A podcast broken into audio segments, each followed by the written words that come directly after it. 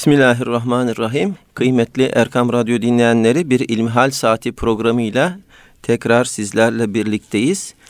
Yüce Rabbimizin selamı, rahmeti ve bereketi üzerimize olsun bu mübarek günlerde. Efendim, programımızı malum olduğu üzere Doktor Ahmet Hamdi Yıldırım e, hocamızla yapıyoruz. Muhterem hocam, şimdiye kadar dünyanın dünya üzerinde Müslümanların yaşadığı birçok yeri ziyaret ettiğiniz biz biliyoruz. En son Kudüs'te idiniz. Neler hissettiniz? Dinleyicilerimizle paylaşmanızı rica ederek programa başlamak istiyorum. Elhamdülillahi Rabbil Alemin ve salatu ve selamu ala Resulina Muhammedin ve ala alihi ve sahbihi ecmain.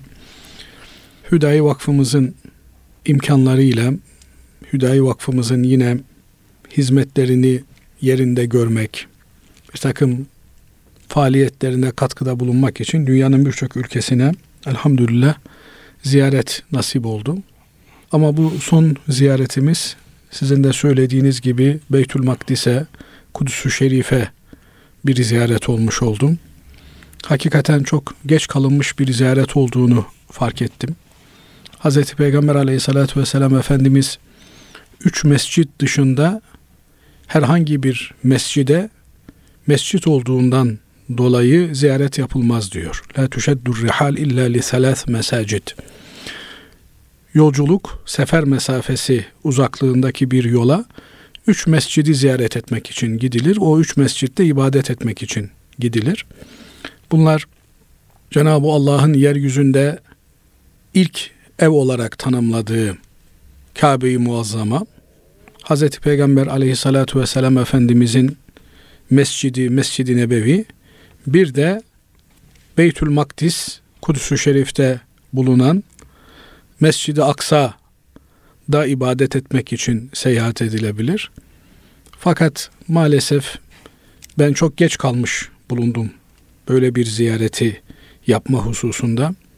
Gittiğimiz için Cenab-ı Allah böyle bir nimeti lütfettiği için nihayetsiz hamdü senalar ediyoruz Mevla Teala ve Takaddes Hazretlerine özellikle de Şaban-ı Şerif ayında olması ayrı bir bereket, ayrı bir maneviyat olmuş oldu bizim için. Bu vesileyle Efendimiz Aleyhisselatü Vesselam'ın Recep ve Şaban ayları girdiğinde bol bol yaptığı Allahümme barik lena fi Recebe ve Şaban ve belligna Ramazan Allah'ım Recep ve Şaban ayını bizlere bereketli kıl ve bizi Ramazan ayına kavuştur duasını bir kez daha yapmış olalım bu vesileyle. Bu duayı dilimizden düşürmeden Ramazan-ı Şerif'e az günler kaldı. Sıkça, bolca yapmaya gayret edelim. Kudüs Müslümanların ilk kıblesi, yeryüzünde inşa edilmiş ikinci mescit olarak kabul ediliyor. Hangi peygamber tarafından yapıldığına dair farklı rivayetler var. Adem Aleyhisselam'ın başladığı, daha sonraki peygamber efendilerimizin devam ettirdiği söyleniyor. Fakat bütün bunların daha da ötesinde Kuds-ü Şerif, Mescid-i Aksa, Kur'an-ı Kerim'de adı geçen, İsra suresinin hemen ilk ayetinde adı geçen bir mekan ve Cenab-ı Allah bu mekanı ve etrafını bereketli kıldığını bizlere beyan ediyor.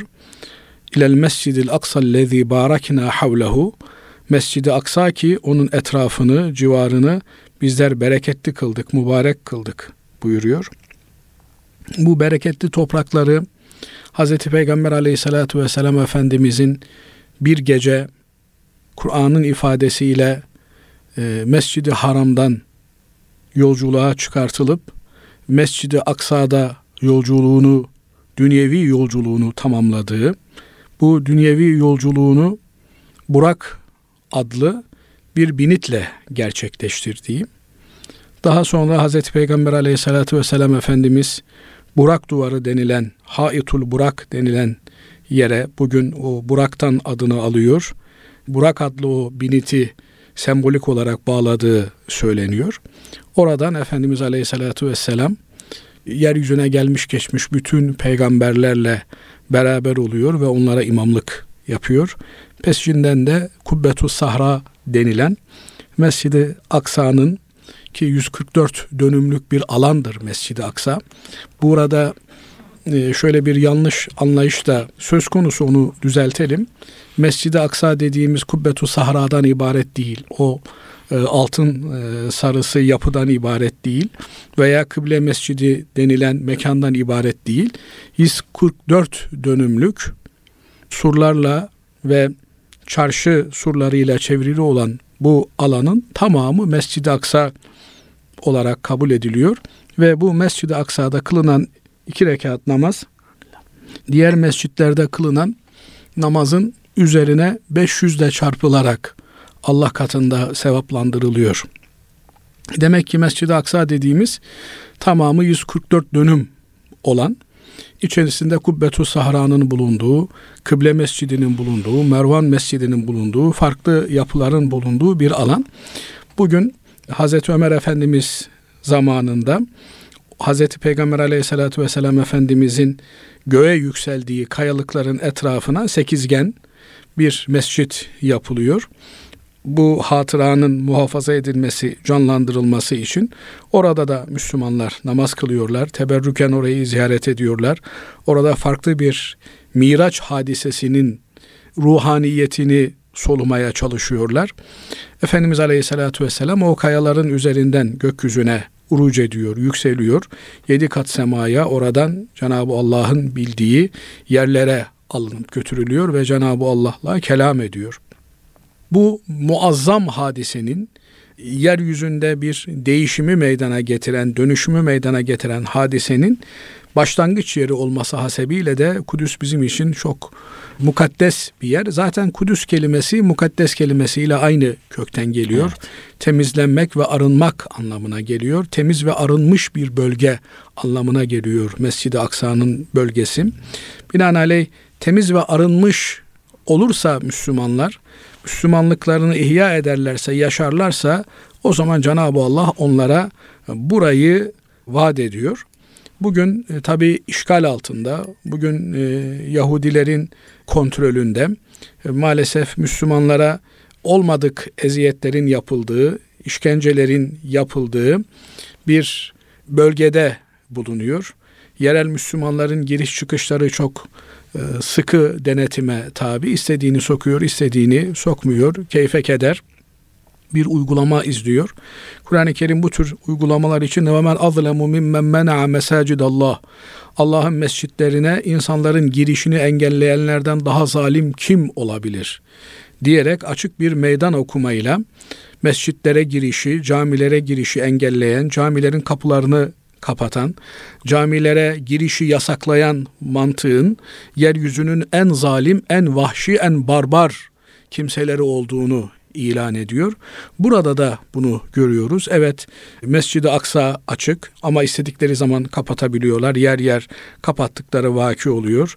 Bu münasebetle Halilur Rahman Mescidini ziyaret ettik. Hz. İbrahim Aleyhisselam'ın medfun olduğu, kabrinin bulunduğu söylenen mekanı ziyaret ettik. Bu mekan tamamı Müslümanlara ait bir mescit olmasına rağmen gelmiş e, Siyonist Yahudiler buranın yüzde 65'ini işgal ederek sinagoga çevirmişler. Maalesef oralarda Müslümanların ibadetine izin vermiyorlar, engellemişler.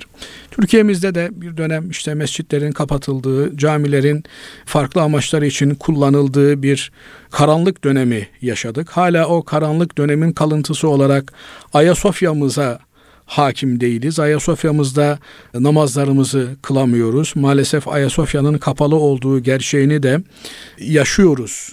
İster istemez yaşıyoruz.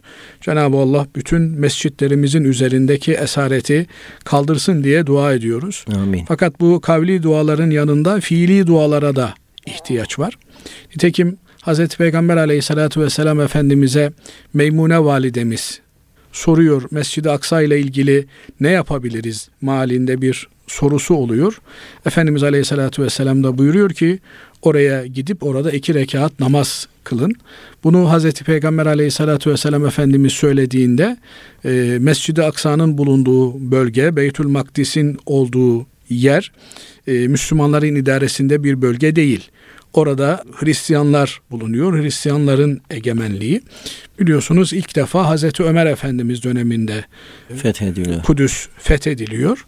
Ve e, Kudüs'ü e, barışçı yollarla Müslümanlar alıyorlar. Kan dökülmesin diye Kudüs'ün içerisinden gelen burayı ancak halifeye anahtarlarını teslim ederiz görüşünü, düşüncesini, teklifini kabul ediyorlar ve Hazreti Ömer Efendimiz bizzat gelerek burada Kudüs'ün anahtarlarını teslim alıyor ve orada bulunan Hristiyanların da can güvenliğini, mal güvenliğini, ibadet güvenliğini garantiye alıyor.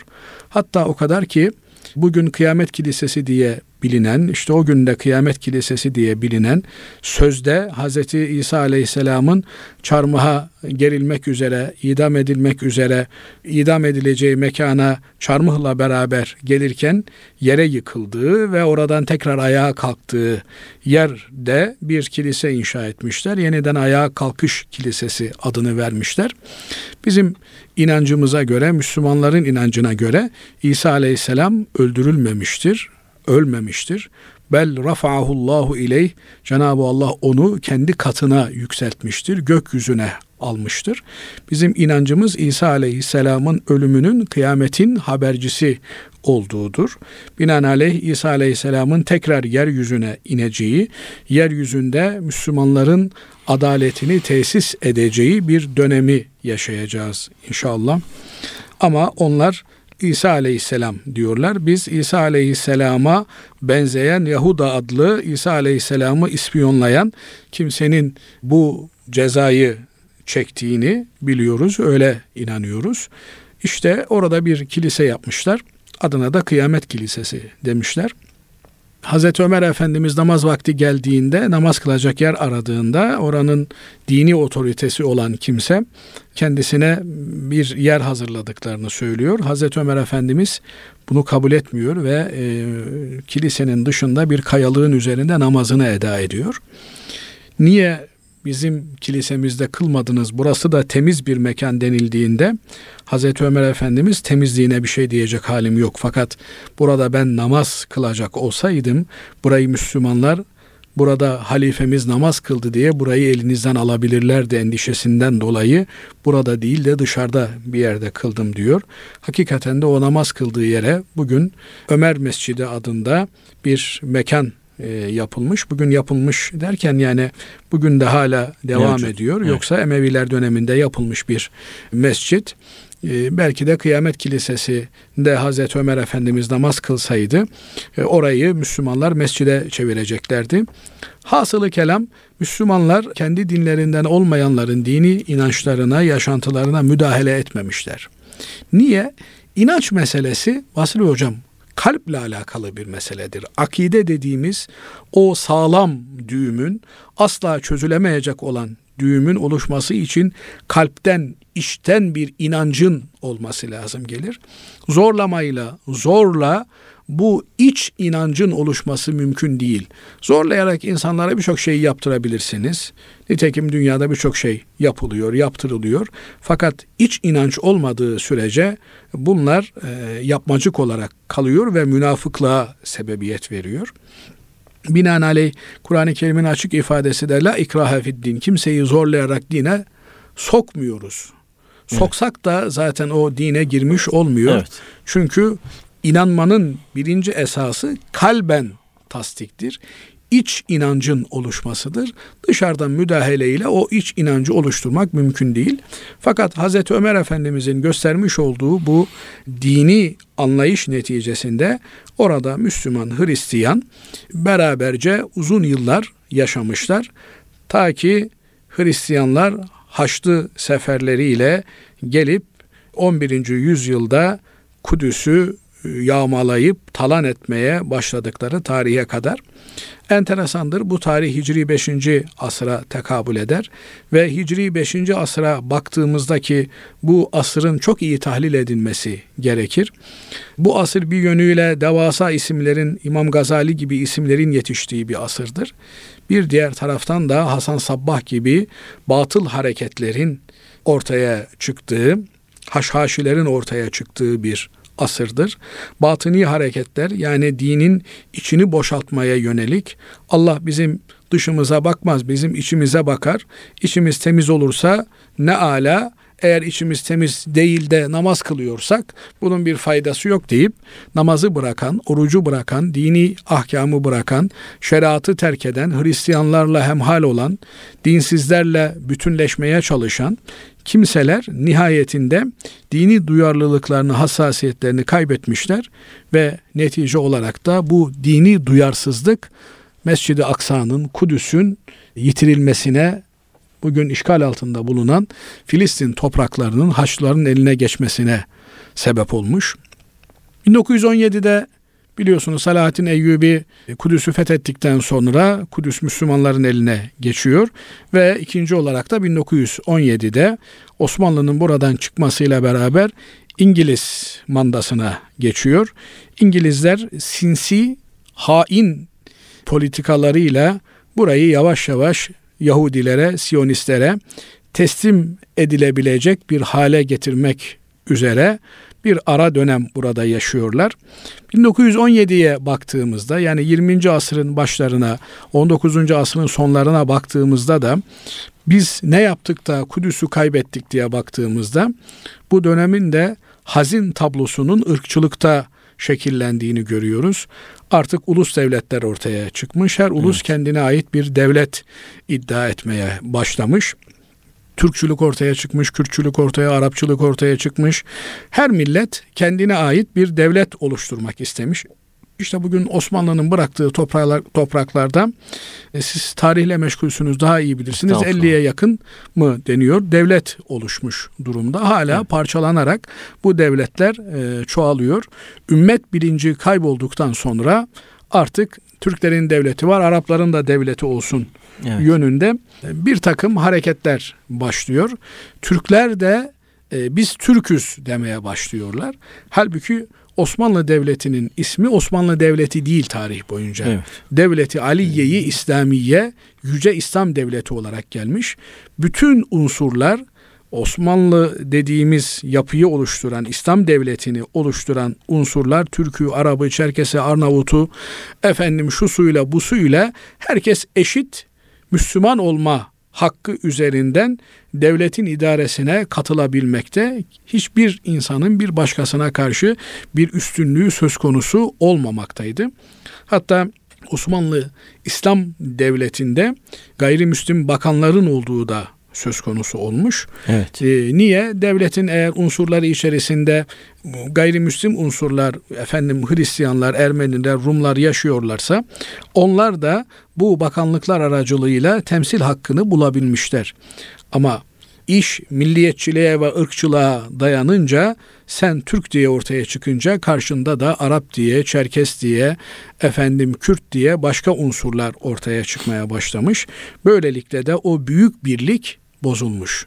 Büyük birlik bozulup da küçücük devletler haline gelince teker teker emperyalizm, küresel emperyalizm Müslüman devletleri yutmuş maalesef. Bugün hala biz bölünmeyi düşünürken Batı dünyası birleşmeye çalışıyor, gayret ediyor. Bunun hazin neticelerini, can yakıcı neticelerini e, Kudüs'ü ziyaret ettiğimizde, Beytül Makdis'i, Mescid-i Aksa'yı ziyaret ettiğimizde görüyoruz.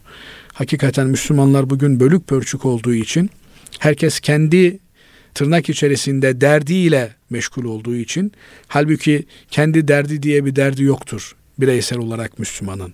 Müslümanın bir bütün olarak Müslümanlarla ilgili bütün dertlerle dertlenmesi gerekir. Çünkü Cenab-ı Allah düsturu, kanunu çok açık bir şekilde koymuş. Eğer bir kişi kardeşinin derdiyle dertlenirse Allah onun dertlerinin çözümünü halk eder, yaratır. Yalnız hocam araya şöyle bir kısaca girmek istiyorum.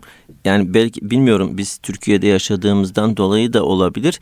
Yani dünya Müslümanların derdiyle en fazla dertlenen sanki ülkemiz gibi bize geliyor. Siz daha çok Arap dünyasını da biliyorsunuz. Farklı ülkeleri de biliyorsunuz. Ne dersiniz? Yani e, tabii Anadolu'da, e, Anadolu coğrafyasında yaşayan Müslümanlar, e, Rumeli'de yaşayan Müslümanlar payitahtta bulunmaları hasebiyle burada e, atadan dededen beri gelen bir unutturulmaya çalışılsa da bir bilinç söz konusu. Şuur altına yerleşmiş olan bir anlayış söz konusu. Bütün dünyayı tek bir merkez olarak görme düşüncesi söz konusu. Bu biraz da tabii elhamdülillah göreceli olarak Türkiye'mizde kendi problemlerimizi bir derece aşabildiğimizden dolayı Allah'ın bize bir lütfu. Ama 70'lere baktığınızda, 80'lere baktığınızda içine kapanmış kalmış bir Türkiye'yi görüyorsunuz. 90'lardan e, e, sonra bu e, açılmaların dünyadaki Müslümanları tanımanın gerçekleştiğini görüyoruz. 2000'li yıllardan sonra bunun çok daha rahat bir şekilde görünür hale geldiğini fark ediyoruz. Dolayısıyla dünyaya açılabilmek için önce kendi işimizdeki problemlerimizi halletmemiz gerekiyor. Yani da, biraz da şunu e, kastetmek istedim. Yani Arap dünyası veyahut da diğer İslam ülkeleri yani e, bunu da yapmıyor gibisinden. İşte kendi pro, iç problemlerini çözemedikleri için çünkü küresel emperyalizmin ana hedeflerinden bir tanesi dünyadaki hiçbir Müslüman ülkeye huzur vermemek hep o ülkeleri kendi iç problemleriyle meşgul etmek, evlerinin içerisinde kavga çıkartmak. Dolayısıyla bugün işte e, İslam dünyasını görüyorsunuz. Suriye'nin e, yandığını görüyoruz. Mısır'ın yandığını görüyoruz. Efendim dünyanın birçok yerinde İslam ülkelerinin iç problemleriyle uğraştıklarını görüyoruz.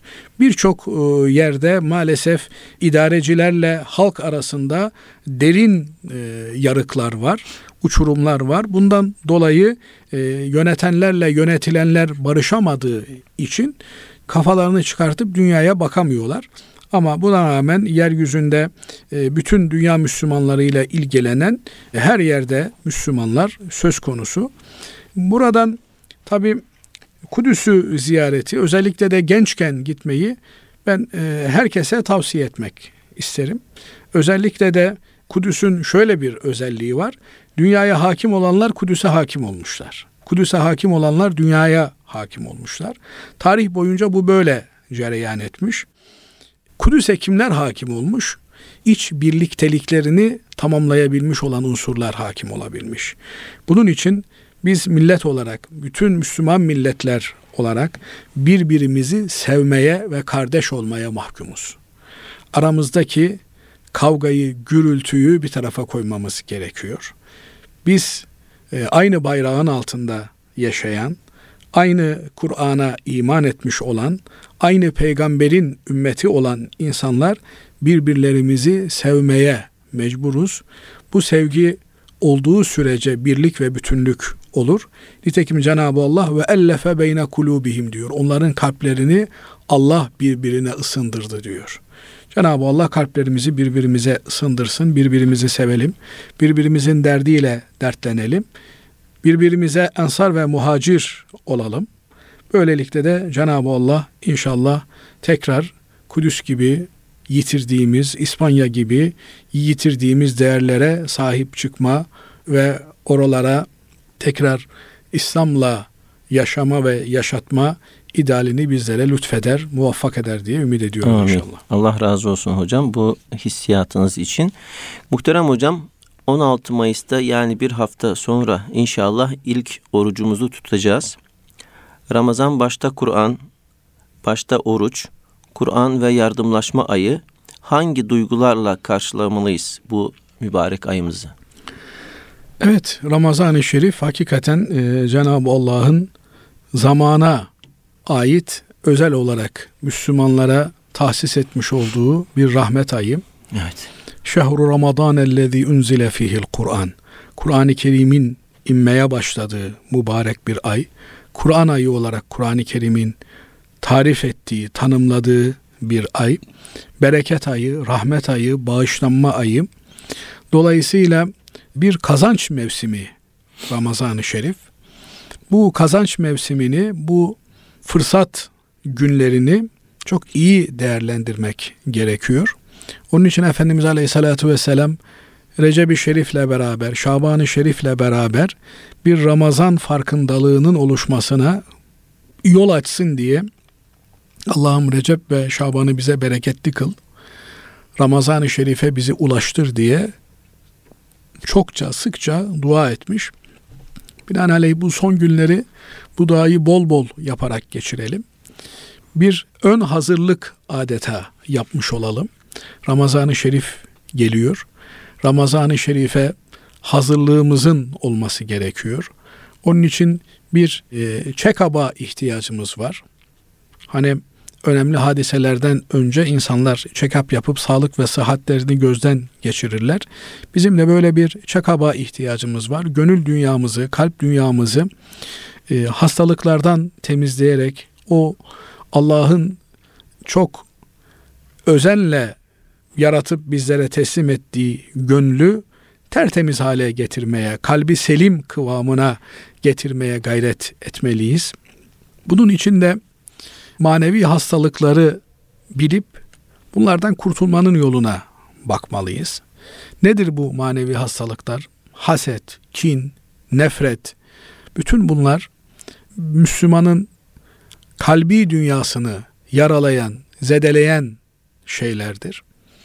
Efendimiz Aleyhisselatü Vesselam oruçla ilgili olduğu için söylemek isterim. Kendisine bir sahabe efendimiz gelip diyor ki ya Resulallah şu caminin köşesinde iki kadıncağız var oruç tutuyorlar. Açlıktan kırılmak üzereler diyor. Efendimiz oralı olmuyor. İkinci defa bu sahabe efendimiz herhalde peygamber efendimize duyuramadım diye tekrarlayınca çağır diyor o kadınları. Kadınlar geldiklerinde Efendimiz Aleyhisselatü Vesselam bir tas istiyor ve onlardan birine kus şuraya diyor yediklerini diyor ve o kadıncağızın taze kan e, kustuğu, taze et kustuğu rivayet ediyorlar hadislerde. Binaenaleyh Efendimiz Aleyhisselatü Vesselam diyor ki bakın burası çok önemli bir cümle. Hakikaten Ramazan'ın bizim için ne ifade ettiğini anlatması bakımından çok önemli bir cümle. Efendimiz Aleyhisselatü Vesselam diyor ki Allah'ın size helal kıldıklarından el etek çekiyorsunuz, oruç tutuyorsunuz da Allah'ın haram kıldıklarından ele tek çekmiyorsunuz, oruç tutmuyorsunuz. Ne demek oruç? Yemeği, içmeyi bırakmak demek. Yemek, içmek Allah'ın helal kıldığı şeyler. İşte bugün mesela Ramazan-ı Şerif değil, oruçlu değiliz. Yiyoruz, içiyoruz. Yani yediğimiz, içtiğimiz şeyler Allah'ın helal kıldığı şeyler. Oruçla beraber Allah'ın bu helallerini kendimize haram kılmış oluyoruz. Eğer farz olan bir oruçsa farz olarak bu yapılmış oluyor. Nafile ise nafile olarak yapılmış oluyor. Nihayetinde bu helal olan şeylerin bir müddetliğine haram kılınmasına oruç deniyor. Yani haram kılınması, onlardan uzak durulması, onlara yaklaşılmaması anlamına. Ama diğer taraftan her zaman yasak olan gıybet gibi, nemime gibi, kovuculuk gibi, insanları alaya almak gibi, Efendim, Şimdi hocam e, araya girmek istiyorum. Bir seçim sathı mailine girildi. Yani bir seçim kampanyası olacak bu Ramazan ayı öyle denk geldi ve bayramdan sonra bir hafta sonra zannedersem seçimler olacak. Yani Müslüman bu dönemde yani mesela özellikle neye dikkat etmeli yani? Şimdi çok çok çok tehlikeli yani bir döneme geldi. Seçim geldi. Allah muhafaza etsin. Orucun kaybolması, gitmesi gibi tehlikeli bir eşikteyiz. İnsanların siyasi görüşleri farklı olabilir. İnsanlar belli sebeplerden dolayı haklı veya haksız bir takım akımların peşinden gidebilirler. Kur'an-ı Kerim çok uç noktayı bizlere misal vererek diyor ki وَلَا تَسُبُّ الَّذ۪ينَ يَدْعُونَ مِنْ دُونِ اللّٰهِ Allah'tan başkasına ibadet edenlere, onların putlarına sövmeyiniz. Eğer siz onların putlarına söver, onları tahkir eder, onlarla ilgili alçaltıcı şeyler söylerseniz Fesubbullaha adven bi gayri ilm. Onlar da size düşmanlık olsun diye bilmeden Allah'a söverler. Dolayısıyla Allah'a karşı kötü söz söylenmesine siz sebep olmuş olursunuz. Bu ayeti kerime müşriklerin putlarına sövülmesini yasaklıyor. Başka dinlerin kutsallarına hakaret edilmesini yasaklıyor. Dolayısıyla bir Müslümana hakaret etmek ne olursa olsun siyasi görüşü farklı diye dinden çıkmış olmaz bir insan. Yani ee, şöyle bir şey mesela diye e, sorsam hocam. Yani evet dinle din müşriklerin e, putlarına sövmemek gerekiyor. Onlar da Allah'a sövmesinler diye. Ancak farklı bir ideolojiye yani İslam'a zıt bir ideoloji veyahut da bir fikir bu da bu çerçeveye girer mi? Şimdi sövmek ayrı bir şey, hakaret etmek ayrı bir şey, yanlışını beyan etmek ayrı bir şey. E Kur'an-ı Kerim bunu söylüyor. Allah tektir, üç değildir diyor. Allah üçtür diyenler yanlış yoldadır diyor. Allah üçtür diyenler hakikati örtüyorlar diyor. Binaenaleyh dili iyi kullanmak gerekiyor. Siz bir meselenin, bir davanın yanlış olduğunu söyleyebilirsiniz. Kendi davanızın haklı olduğunu anlatabilirsiniz. Ama bunu yaparken sövme dilini kullanmak yasaklanıyor. İnsanları tahkir etmek ve tahrik etmek yasaklanıyor. Yani söz vardır, bitire savaşı, söz vardır, kestire başı denilmiş. Hatta bir cümleyi bile, aynı cümleyi bile farklı ses tonuyla kullandığınızda farklı anlamlara gelebilmekte. Evet. Yani öyle bir ses tonu var ki en ağır ifadeyi kullanırsınız. insanlar rencide olmazlar. Ama öyle bir söz tonu da vardır ki çok iyi bir ifade kullansanız bile o ses tonuyla o iyi ifadenizi zedelemiş olursunuz. Şimdi az önce kestiğimiz yerden devam edecek olursak müsaadenizle yine. buyurun. Yani Hazreti Peygamber Efendimiz diyor ki bu iki kadına Allah'ın helal olan yeme ve içmesini bıraktınız ama size haram kıldığı Müslümanı, bir insanı arkasından çekiştirmek, alaya almak, dalga geçmek, onunla ilgili mimiklerle veylün likulli humezetin lümeze diliyle, eliyle, kaşıyla, gözüyle birilerine işaret eden, onları dalgaya alan kimselere veil olsun diye ayeti kerime. Dolayısıyla işte efendim giydiği kıyafet hiç uyumlu olmamış. Başka kıyafeti yok mu? Hep aynı kıyafeti giyiyor. Efendim saçı şöyleymiş, sakalı böyleymiş vesaire. Özellikle de kadınlar arasında birbirini çekiştirici, birbirini rencide edici ifadelerin kullanılması ki İmam Gazali Hazretleri gıybet ile ilgili ölçüyü şöyle koymuş. Senin hakkında konuşulmasından hoşlanmadığın şeyleri bir başkası hakkında konuşmak gıybettir. Ha belki sen çok geniş gönüllü bir insansın ama karşındaki hassassa mesela deniyor ki aa baksana kedicik, kedicik açlıktan ölüyor denildiğinde bu bile gıybet olabilir. Niye? E çünkü demek ki sahibi bunu beslemiyor, bakmıyor, cimri bir insan, ilgisiz bir insan. Efendim işte birinin evine gidiliyor, evi çok dağınıkmış, işte pismiş, söyle, perdesi şöyleymiş, şuyu böyleymiş. Bunların hepsi gıybet olarak yazılacak şeyler ve helal olan ibadetlerimizin sevap getirecek olan ibadetlerimizin bize sağladığı kazancı kaybetmeye yol açacak olan şeyler. Dolayısıyla bu terbiyeyi dilimize vermemiz lazım. Bu terbiyeyi kalbimize vermemiz lazım.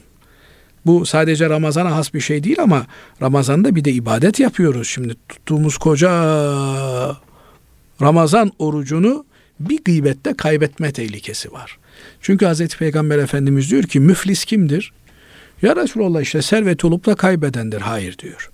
Müflis kıyamete dağlar gibi oruç sevabı getirmiş olan, dağlar gibi namaz sevabı, zekat sevabı getirmiş olan, ona sövmüş, buna saymış, şunun hakkını yemiş, bütün bu ibadetleri kayboluyor. Dolayısıyla Ramazana girmeden neler yapılacak? Maddeler halinde söyleyecek olursak helalleşeceğiz. Ki delik bir poşete sevaplarımızı yığmayalım. Çünkü helalleşmeksek tuttuğumuz orucu birine öbürüne vereceğiz demektir. Kimin gıybetini yapmışsak, kimin hakkını yemişsek, kimin gönlünü kırmışsak, kiminle bir hukukumuz geçmişse, kiminle alışveriş yapmışsak, kiminle yolculuk yapmışsak, yani bir teşriki mesaimiz olan oturup kalktığımız kim varsa bunlarla helalleşeceğiz. Nasıl hacca giderken helalleşiyor kardeşlerimiz. Ramazan-ı Şerif geliyor hakkını helal et. Ben bu niye üzerinde bir hak varken insanın düzgün ibadet yapması da mümkün değil. Ramazan gelmeden bu helalleşme işini bitirmek lazım. Ondan sonra Efendimiz Aleyhisselatü Vesselam en fazla orucu Şaban-ı Şerif'te tutarmış. Ramazan geliyor, oruca hazırlıklı olmak lazım. Bünyelerin oruç tutup tutmayacaklarının test edilmesi lazım. Bununla ilgili biraz orucu fazlalaştırmamız lazım. Bu manada şöyle bir soru bize ulaşmış hocam. Ramazandan bir gün önce yani e, Şaban'ın son günü, Şaban ayının son günü oruç tutmanın bir mahsuru var mı diye. Şimdi şöyle bir mahsuru var. Buna yevmi şek diyoruz biz. Yani Ramazan mıdır değil midir belli olmayan gün. Çünkü Cenab-ı Allah Ramazan-ı Şerif'i kameri takvime göre tutmamızı bizden emrediyor. Ramazan zaten ay takviminden bir aydır ve kameri takvim kamera hilale bakarak tespit edilen bir mevsimdir. Binaenaleyh bazen hava kapalı olup tespit edilemediğinde o gün müdür değil midir diye tereddüt edilebiliyor. Gerçi bugün tespit edilebiliyor. Yani yüzde 99.99 tespit edilebiliyor. Niye? Çünkü e, teknoloji geliştikçe biz e, hilali çıplak gözle görmek yerine teleskoplarla görebiliyoruz. Eskiden çıplak gözle bu gözlem yapılıyordu. E, gözlük yoktu, teleskop yoktu vesaire filan.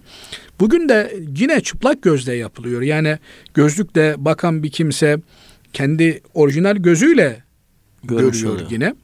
E, binaenaleyh teleskopla bakan da yine kendi orijinal gözüyle görmüş oluyor. Sadece bir alet vasıtasıyla bu görüş daha yakınlaşmış oluyor, netleşmiş oluyor. Binaenaleyh bunu te- tespit etmek %99,99 gerçekleşiyor. Ama bununla ilgili alimlerimiz bu yevmi şek denilen günde Yani şüpheli gün. yani Ramazan mıdır değil midir diye insanlar e, Ramazan niyetine kaçabilirler, kalplerine hakim olamayabilirler. Dolayısıyla Ramazan 30 gün 31 gün oruç tutmuş olurlar. Böyle ibadete bir ilave yapmak. İşte efendim ben sağlam olsun diye 4 rekatlık namazı 6 rekat kılıyorum. Olmaz öyle bir şey. Allah kaç demişse o kadar kılacaksın. 4 ise 4, 2 ise 2, 3 ise 3. Bu işte 4'e çıkartayım, 2'ye indireyim olmaz.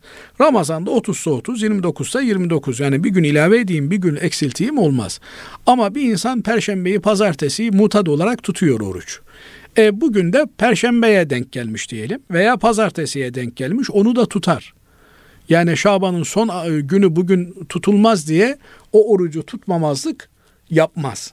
Binaenaleyh e, adeti olan bir şey ise o adetini devam ettirir. Değilse o son günü Ramazan'ı Şaban'dan ayırmak için tutmaması gerekir demişler Daha alimlerimiz.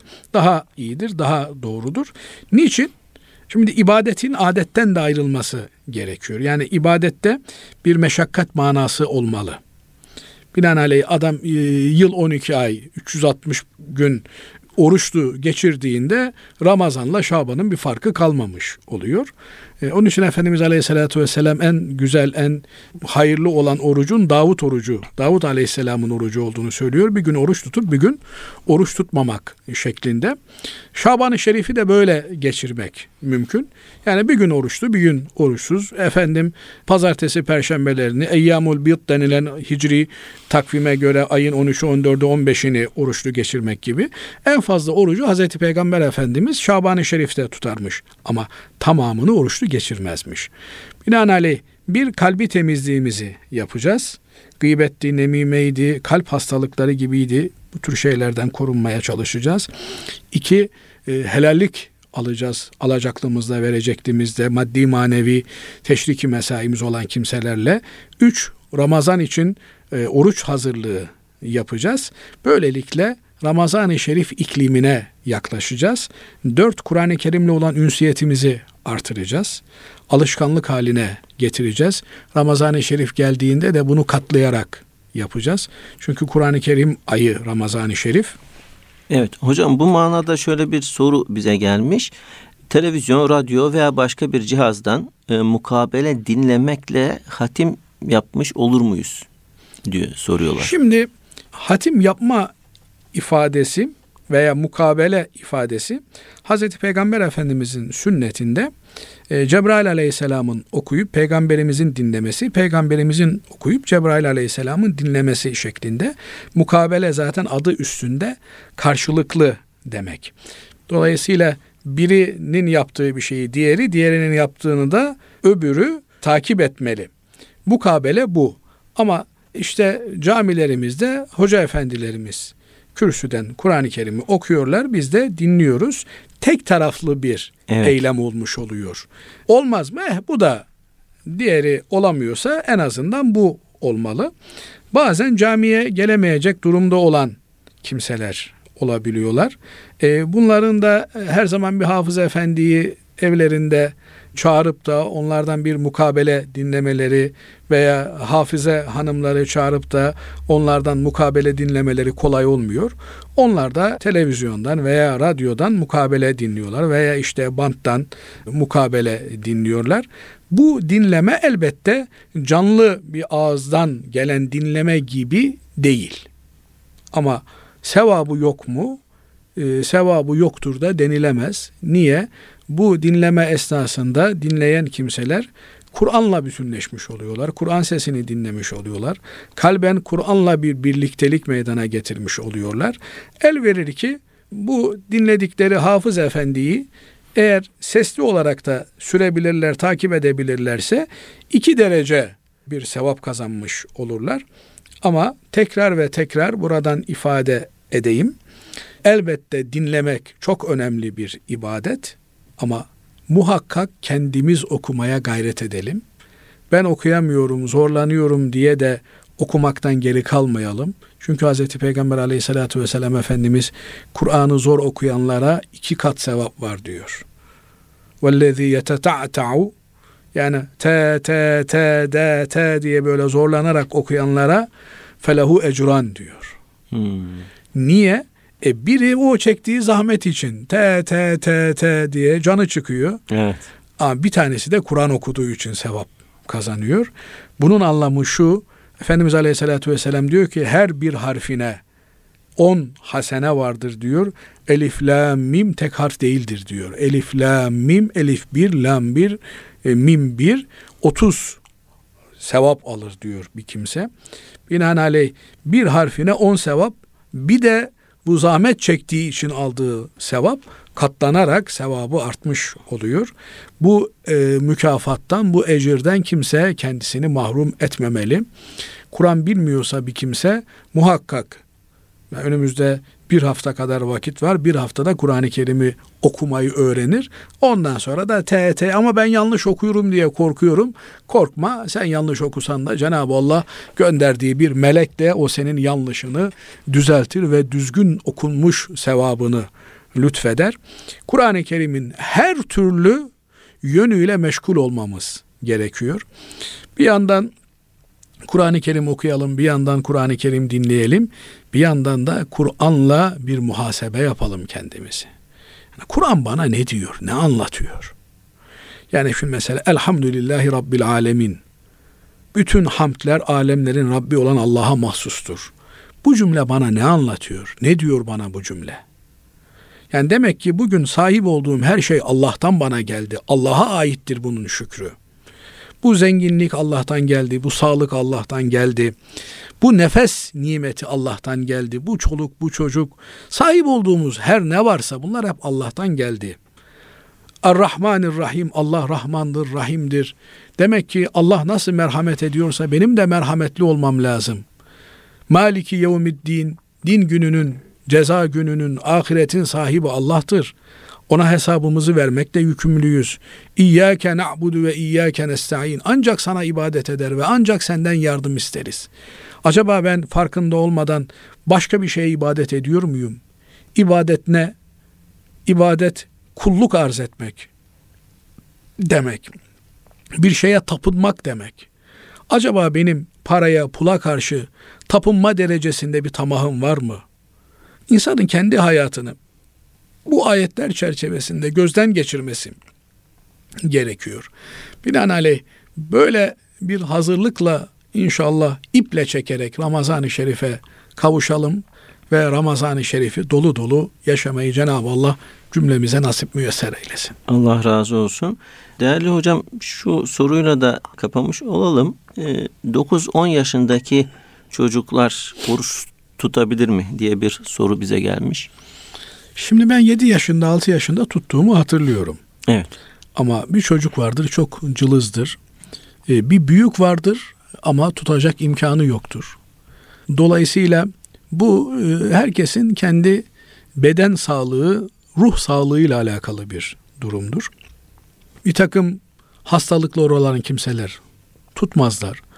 bünyesi kaldıramayacak olan kimseler tutmazlar. Ama bunları da oruca alıştırmak lazım. Özellikle de çocuklarımızı. İşte Anadolu insanının güzel icatları vardır. Tekne orucu diye. İşte Evet. yarım gün oruç tutturmalar, ikindiye kadar oruç tutturmalar. Bunlar güzel şeyler. Gece çocuğu meşgul edip gündüz uyutarak oruç tutturmalar. Dolayısıyla oruç ibadetini gündemimize sokmamız lazım. Ağaç yaşken eğiliyor. Eğer çocuklarımıza bu ibadeti küçüklükten beri öğretemezsek o zaman büyüdüklerinde bu ibadete karşı lakayt olmuş oluyorlar. Ben öyle e, büyüklerimizi biliyorum. E, bazen fetva soruyorlar. 70 yaşında, 80 yaşında insanlar ağrıdan kırıldıklarını ağlaya ağlaya söylüyorlar. Ama orucu bıraktıramıyorum. Yani artık senin oruç tutman doğru değil diyorum. Yine bırakmak istemiyor. Ama beri tarafta bakıyorsun gencecik bir insan imtihanım var diyor. Ne bileyim bir kadıncağız akşam iftara misafirim var diyor. O gün oruç tutmuyor. Bir de şöyle bir yanlış bir şey var. Allah muhafaza eylesin. Gerçi Ramazan'da da inşallah bunları konuşuruz. Yani oruca niyet etmezsen kefareti yok. Gününe gün kaza edersin diye çok makbul bir şeymiş gibi anlatıyorlar. E şimdi şöyle düşünmek lazım. Allah göstermesin. Bir trafik kazası olduğunda iki türlü neticesi oluyor. Ya ağır yaralı oluyor bir kimse. Hemen hastanede ameliyata alınıyor. Ya da doktorların ifadesiyle eks oluyor. Ölüyor. Onu da morga gönderiyorlar. E ameliyata girmeyeyim de morga gireyim demek gibi bir şey yani. Kefareti olmasın. Yani niyet etmeyeyim. Orucun gününe gün kazasını yapayım. Kefareti yok. Bunun anlamı ameliyatı yok demek. Yani bunun telafisi yok demek. Morga girmek gibi bir şey bu. Yani fırsatı kaçırdın demek. Yani e, bir Müslümanın Ramazan ayında oruca niyetli olmaması diye bir şey yok. Müslümansa bir insan Ramazan ayı onun oruç ayıdır. Oruca niyet etmişim de niyet etmemişim de niyet etmezsen kazası gününe günmüş de bir Müslüman için geçerli bir şey değil bu. Niye? Ramazan ayı ve oruç tutmamak ve Müslüman olmak asla mümkün olacak şey değil. Ama bir kimse oruca başlamış da bir anlık gaflet etmiş, nefsine uymuş, orucunu bozmuş. E kefaret tutar, tövbe istiğfar eder, Allah affeder. Planlı, programlı Ramazan ayında oruç tutmamak diye bir şey Müslümanın kitabında olmaz. Evet. Bu Dolayısıyla- hocam. Bu meseleye dikkat edelim. Aman yarın imtihanım var. Aman yarın işte ağır bir görüşmem var. Ben niyet etmeyeyim de gününe gün kaza edeyim. Öyle bir şey yok. Evet. Dolayısıyla Ramazan'da Müslüman orucunu tutar kardeşim. Allah razı olsun kıymetli hocam. Ee, Değerli dinleyenlerimiz hepinizi Allah'a emanet ediyoruz. Hoşça kalın. Tekrar görüşmek dileğiyle.